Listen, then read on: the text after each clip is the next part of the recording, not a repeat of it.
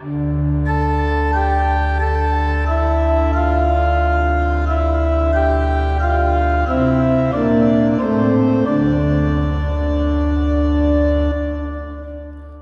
välkommen ska du vara till Predikoverkstan, en podcast från församlingsfakulteten i Göteborg. Daniel Johansson går här igenom kommande söndags evangelietext till hjälp för dig som förbereder en predikan inför söndagen eller för dig som är allmänt intresserad av att veta mer om evangelietexten. På vår hemsida www.ffg.se kan du hitta genomgångar för alla tre årgångar i evangelieboken. Och där kan du också hitta information om hur du kan stödja fakultetens arbete. Men nu, en genomgång av kommande söndags evangelietext. Vi önskar dig god lyssning. Andra årgångens evangelium på Johannes döparens dag Lukas 1, 57-66. Det är berättelsen om Johannes döparens födelse och omskärelse. Vi börjar med en språklig genomgång av texten. Eftersom berättelsen skiftar fokus från Maria i föregående vers, vers 56, inleds detta avsnitt med Te Elisabet. Men för Elisabet och så vidare. Epläste och kronos to tekein auten är en hebraism. Ehm, en liknande finns till exempel i Första Mosebok 25-24. Ehm, också senare i Lukas, i samband med Jesu födelse, i Lukas 2.6 finner vi ett liknande uttryck. Det personliga pronomenet i den här ackusativ plus infinitiv konstruktionen, to tekein auten, det blir överflödigt vid översättning till svenska. Vi översätter alltså men för Elisabet var tiden fullbordad att föda. Vi går fram till nästa vers, 58.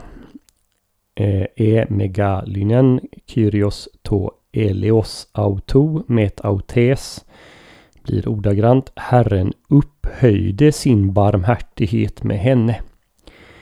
Även detta är ett gammaltestamentligt uttryck. Ehm, till exempel i Första Mosebok 19.19 19 och 24.12 eh, stöter man på det. Eh, notera också att samma språkbruk används i inledningen till Magnificat i vers 46 i samma kapitel här i Lukas 1. Vi noterar också att det inledande verbet i den här versen står i aorist, ekosan och att det följs av ett verb i imperfekt, syn e chairon.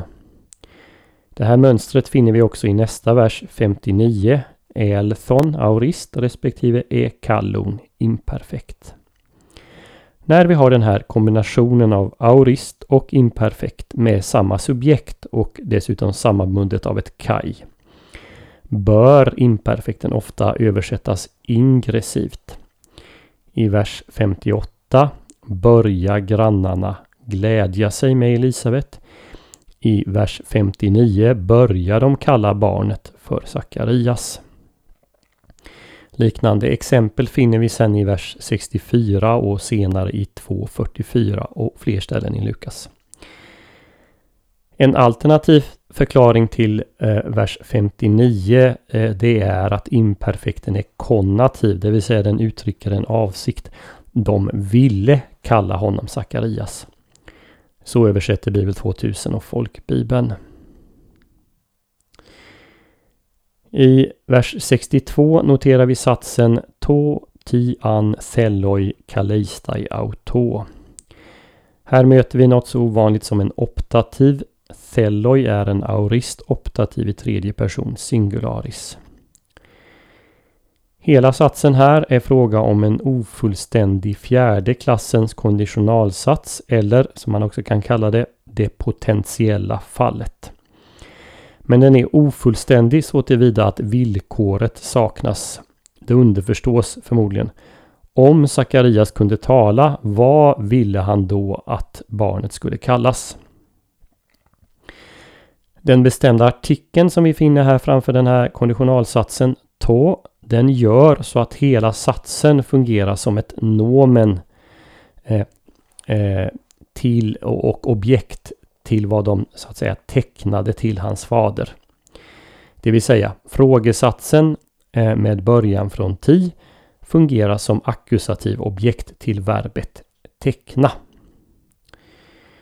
Bibel 2000 får fram att satsen fungerar som objekt i sin översättning medan folkbibeln ligger närmare när det gäller innehållet i subjektsatsen. Jämför hur man översätter här. Pronomenet auto som står i neutrum ackusativ syftar på topaidion, barnet, som är omnämnt i vers eh, 59. I vers 63 eh, stöter vi på substantivet eh, pinakidion. Det avser en trätavla med en yta av vax.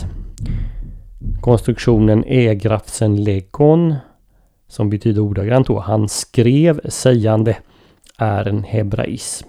Vi möter sådana uttryck i Andra Kungaboken 10.6 eller i Första Makabeboken 10.17. I det här fallet får vi säga att participet legon, säga, återges bäst med ordet följande på svenska. Han skrev följande. Ehm, i nästa vers 64 stöter vi på parakrema som betyder omedelbart. Det här adverbet används med ett undantag, nämligen i Matteus 21, 19-20. Enbart av Lukas. Flera gånger här i eh, Lukas evangeliet och sedan i Apostlagärningarna och jag har eh, skrivit ner de här ställena i pdf-en till den här podden på FFGs hemsida. I satsen Anni eh, Aneochthe de to stoma auto parakrema kai heglossa auto har verbet aneochthe två subjekt, nämligen mun och tunga. Det vill säga både munnen och tungan öppnas. Men idén att tungan öppnas är sällsynt och finns inte i Gamla Testamentet. Det är kanske därför inte så märkligt att textvarianten Hans tungas band löstes har uppstått och som man finner i en del handskrifter.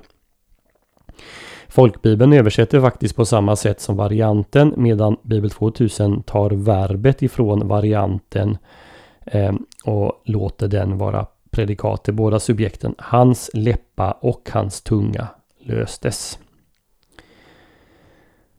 I vers 65 uttrycker imperfekten dela leito det pågående samtalet hur nyheterna spreds i Judeen. I vers 66 Ethento ente cardia auton. De lade det i sina hjärtan. Eh, det här kan nog vara ett idiom för att begrunda något, tänka över något noggrant. Alltså inte nödvändigtvis bara ett uttryck för att man la saken på minnet utan man funderade över den. Till sist, eh, Kai Garcheir Kyrio är en metauto. Kai Gar introducerar ytterligare en anledning till den pågående diskussionen och spekulationen kring vem barnet kunde vara. De svenska översättningarna låter bli att översätta Kai också eh, och översätter bara med för. Poängen blir nog densamma. Det viktiga är att det framgår att det är både omständigheterna vid Johannes födelse och det som sedan sker, nämligen att Herrens hand är med honom under uppväxten, som är orsak till att man funderar över vem han månde vara. Man kan med fördel dela in texten i två delar där den första delen, verserna 57 och 58, beskriver själva födelsen och glädjen över den. Och den andra delen 59 till och med 66 omskärelsen och namngivningen. Men man kan också se ett annat tredelat mönster eh, där verserna 57, 60 och 64 beskriver vad Johannes föräldrar gör på vilket det vid varje tillfälle följer en respons ifrån folket eller grannarna i vers 58, 61-62 och 65-66a. Och därpå vid varje tillfälle ett klimax i vilket den teologiska konsekvensen av det skedda framträder. I vers 59 Johannes omskärs och lagen uppfylls. I vers 63 hans gudanamn, eh, gudagivna namn eh, fastslås Eh, och det visar sig att föräldrarna också då lyder Gud i den saken. Och så till den tredje delen, eh, vers 66. Herrens hand är med Johannes. Det finns en viss progression i det här eh, avsnittet. När eh, den här söndagens evangelieläsning inleds så tas tråden eh, från vers 25 i kapitel 1 Eh, det som kommer däremellan handlar ju om förutsägelsen av Jesu födelse. Vi kan också säga att vårt avsnitt avslutas eh, med en cliffhanger. Vad ska det bli av detta barn? Ett första svar ges genom Sakarias lovsång som direkt följer. Eh, men det egentliga svaret kommer inte förrän i 3.1 när Lukas börjar berätta om Johannes offentliga verksamhet. Och ska vi vara riktigt noggranna så ges svaret i allt det som sedan följer, nämligen i Jesu verksamhet. Först i Lukas e- evangeliet och sedan i Apostlagärningarna. För det är ju för detta Guds ingripande i historien som Johannes är utsedd att bereda väg. Vår läsning innehåller en detaljerad uppfyllelse av det som ängeln Gabriel talat till Sakarias i inledningen av Lukas 1. Där får Sakarias höra att hans hustru ska föda en son i vers 13. Och så sker i vers 57. Eh, Gabriel utlovar glädje vid födelsen i vers 14 och det sägs uttryckligen att det blev glädje i vers 58. Det är en glädje både över att Elisabets skam, omnämnd i vers 25, tas bort och att Israels Gud, eh, Guds ingripande nu börjar anas. Vi kan också lägga märke till hur vers 58 även hänger samman med vers 46 genom verbet megalino, att göra stor. Och hur vers 58 också anknyter till verserna 49 och 50 i Magnificat. När slutligen Sakarias mun öppnas i vers 64 så uppfylls det ängeln Gabriel avslutat med att säga till Sakarias i vers 20. Eh, Eh, vi kan väl här också eh, ta fram hur glädje och lovsång genomsyrar de två första kapitlen i Lukas. Vi märker det i vår text. Vi har märkt det tidigare i vers 14. Som sagt här i vers 58 och i vers 64. Och senare till exempel i 2.14 och 2.28. I Gamla Testamentet och i judendomen vid den här tiden så tycks det normala vara att ge namnet i samband med födelsen. Det finns visserligen en senare judisk tradition som säger att Mose skulle ha fått sitt namn vid omskärelsen. Man kan peka på att Abraham fick ett nytt namn vid omskärelsen, men då var han ju en vuxen man. Att få sitt namn vid själva omskärelsen tycks därför inte varit det normala. Det är något ovanligt som sker i vår text. Eh, för övrigt kan man ju säga, vill man se dopet som en namngivningsceremoni så är det väl här man har stöd för den tanken i, i Bibeln. Det var också sed att man uppkallade ett barn efter en släkting, ofta en son efter sin far eller farfar. Men här blir det ett annat namn eh, som visserligen inte var ovanligt i prästsläkter. Eh, se till exempel Nehemja 1213 och 1242 och sedan i första Makkabéerboken 2.1-2. Men folket och släkten här är tydligen mycket förvånade över att namnet Johannes, som betyder Gud är nådig, ges till sonen. Det är omdiskuterat hur Elisabet kunde veta vad barnet skulle heta. En del menar att texten förutsätter en övernaturlig uppenbarelse av namnet till henne. Och att folkets förundring i vers 63 skulle hänga samman med samstämmigheten mellan de båda föräldrarnas vittnesbörd i den här saken. Andra menar att Sakarias helt enkelt skriftligt kommunicerat till sin hustru vad ängeln uppenbarat. För min del så låter det som en betydligt mer plausibel förklaring. Det visar ju sig strax att Sakarias tillhör de skrivkunniga. En sak som ofta förbises när man utlägger den här texten det är att Sakarias eh, tycks inte bara blivit stum utan också döv.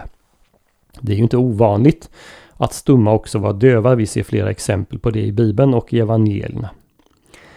Men om så inte varit fallet, varför skulle man annars ha tecknat till Sakarias när man vill höra hans åsikt om barnets namn? Notera hur Sakarias formulerar sitt svar. Han säger eller skriver Johannes är hans namn. Eh, han skriver inte hans namn ska bli eller ska vara.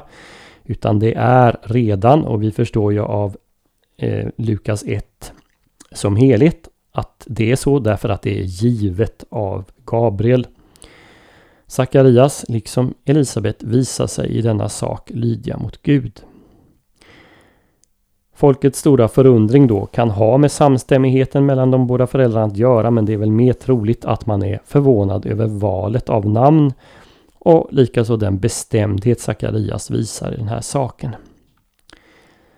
När så undret sker att den dövstumme talar, det första av flera sådana under som beskrivs i Lukas och Apostlagärningarna, följer den vanliga reaktionen fruktan och diskussion. Jag har eh, nämnt några av de här ställena i pdfen till den här podden. Eh, som eh, man då finner på FFGs hemsida. Eh, men det slutar inte, eller vår text slutar inte med helande undret och diskussionen av det. Utan fokus ligger ändå på den nyfödde. Eh, och det som sedan eh, verkar ske under hans uppväxt. Vi har här en parallell mellan Johannes och det som sägs om honom i vers 66 och det som senare sägs om Jesus i eh, 2.40.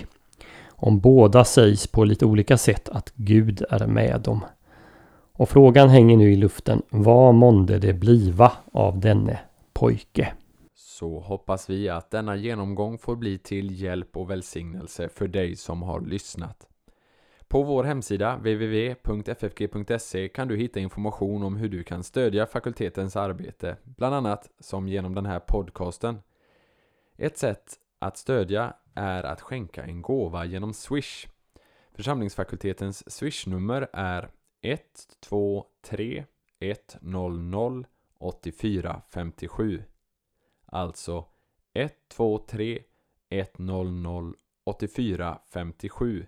Mottagaren som anges är Peter Isak Bens utbildningsstiftelse. Märk gärna gåvan FFG Podcast om du vill stötta just denna podden. Så önskar vi dig allt gott och Guds välsignelse.